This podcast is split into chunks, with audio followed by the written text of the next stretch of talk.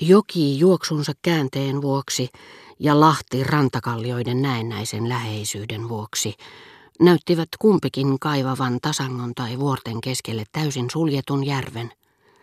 Balbekissa helteisenä kesäpäivänä maalatussa taulussa vaaleanpunaisten graniittijyrkenteiden keskelle suljettu lahdeke näytti siltä kuin se ei olisikaan kuulunut kauempana alkavaan mereen.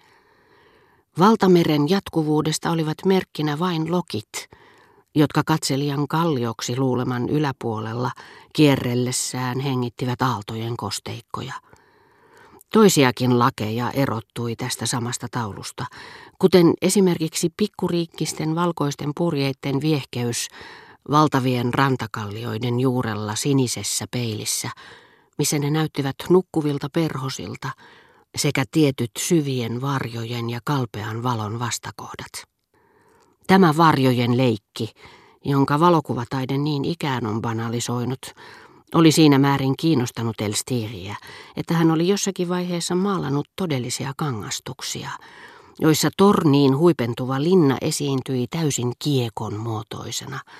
Jatkeenaan harjalla tornia alapuolella toinen vastaava ylösalaisin, koska uskomattoman kaunis ja kirkas sää soi veteen kuvastuvalle varjolle kiven kilon ja kovuuden. Tai sitten aamuusva teki kivestä yhtä utuisen kuin kuvajainen tai varjo. Samoin meren tuolla puolen, rivissä seisovien puitten takana, alkoi toinen meri, auringonlaskusta ruusunpunainen, joka olikin taivas. Valo keksi uusia kovia kohteita, työnsi iskemänsä veneen toisen varjossa olevan kyljen taakse ja nostatti ikään kuin kristalliportaikon askelmat todellisuudessa tasaiselle, mutta auringon murtamalle merenpinnalle. Kaupungin siltojen alla virtaava joki oli maalattu sellaisesta kulmasta, että se oli kuin palasiksi pilkottu. Levisi milloin järveksi, milloin taas oheni nauhaksi, jonka kauempana katkaisi väliin tulollaan kukkula – jonka huipulla olevassa metsässä kaupunkilaiset illalla kävivät hengittämässä raitista ilmaa.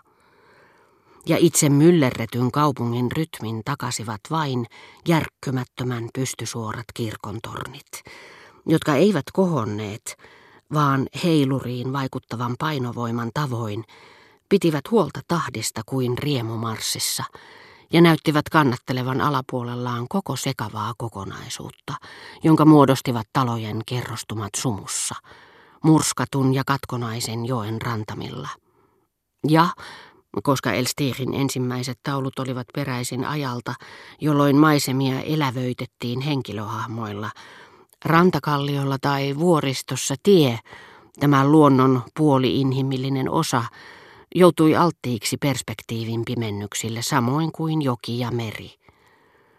Ja estipä sitten vuoren kukkula, putouksen sumu tai kameri seuraamasta tien jatkoa, joka oli vain kävelijän näkyvissä.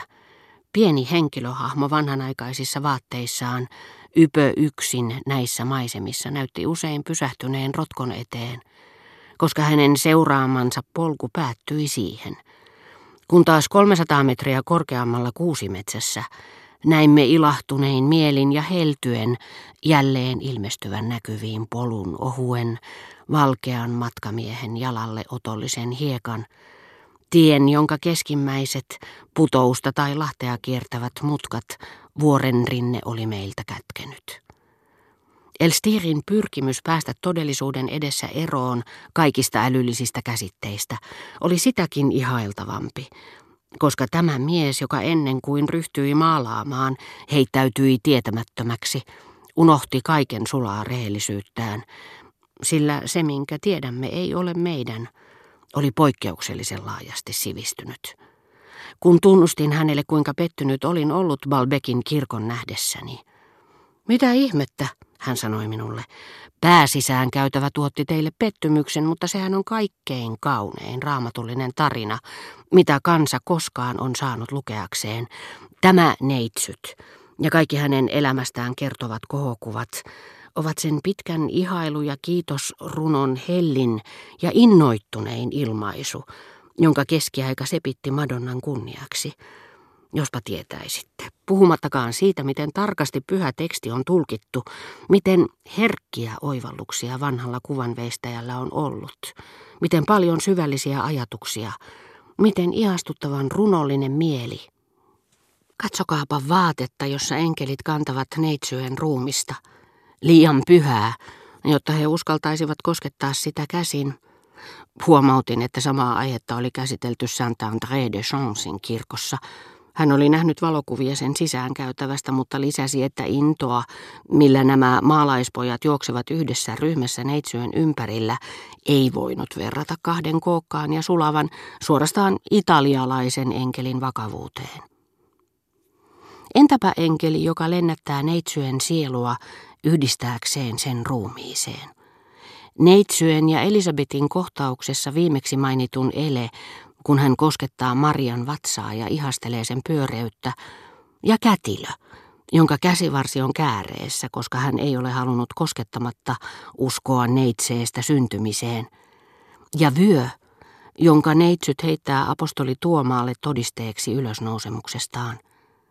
Entä huntu, jonka neitsyt tempaa sylistään peittääkseen alastoman poikansa, jonka veren kirkko tallettaa, ehtoollisen pyhän kalkin, kun taas synagoga, jonka valta on lopussa ja silmillä side, pitelee puoliksi murtunutta valtikkaa ja pudottaa kruunun päästään ja vanhat lakitaulut käsistään.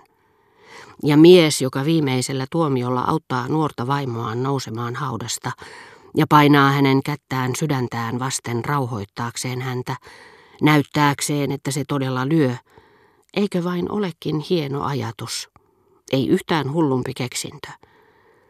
Ja enkeli, joka kuljettaa pois auringon ja kuun, joista ei ole mitään hyötyä, koska on sanottu, että ristin valo tulee olemaan seitsemän kertaa tähtien valoa voimakkaampi. Ja se, joka kastaa kätensä Jeesuksen kylpyveteen nähdäkseen, onko se tarpeeksi lämmintä. Ja se, joka tulee pilvistä, painaakseen kruunun neitsyön päähän. Ja kaikki ne, jotka kurkistelevat korkealta taivaallisen Jerusalemin pylväikköjen välistä, ja kohottavat kätensä kauhusta tai ilosta nähdessään kadotettujen tuskan ja valittujen riemun. Siinä teillä on kaikki taivaan piirit, jättiläismäinen teologinen ja vertauskuvallinen runoelma. Se on jumalaista ja hullua. Se ylittää tuhat kertaa kaiken, mitä näkee Italiassa, missä sivumennen sanoen tätä päätykolmiota ovat kirjaimellisesti kopioineet monet kuvanveistäjät, jotka eivät ole läheskään yhtä nerokkaita. Sillä kai te tajuatte, että tässä on kysymys nerosta. Ei sellaista aikakautta ole ollutkaan, jolloin kaikki olivat nerokkaita, se on pelkkää pötyä. Vieläkin hullumpaa kuin puheet kultaajasta. Voitte uskoa, että mies, joka on veistänyt sen fasadin, oli yhtä etevä ja yhtä syvällisesti oivaltava kuin ne nykyajan ihmiset, joita te ihailette eniten. Minä näyttäisin teille sen kaiken, jos menisimme sinne yhdessä. Siinä on joitakin taivaaseen astumisen kohtia, jotka on tulkittu niin hienosti, ettei edes Redon ole pystynyt samaan.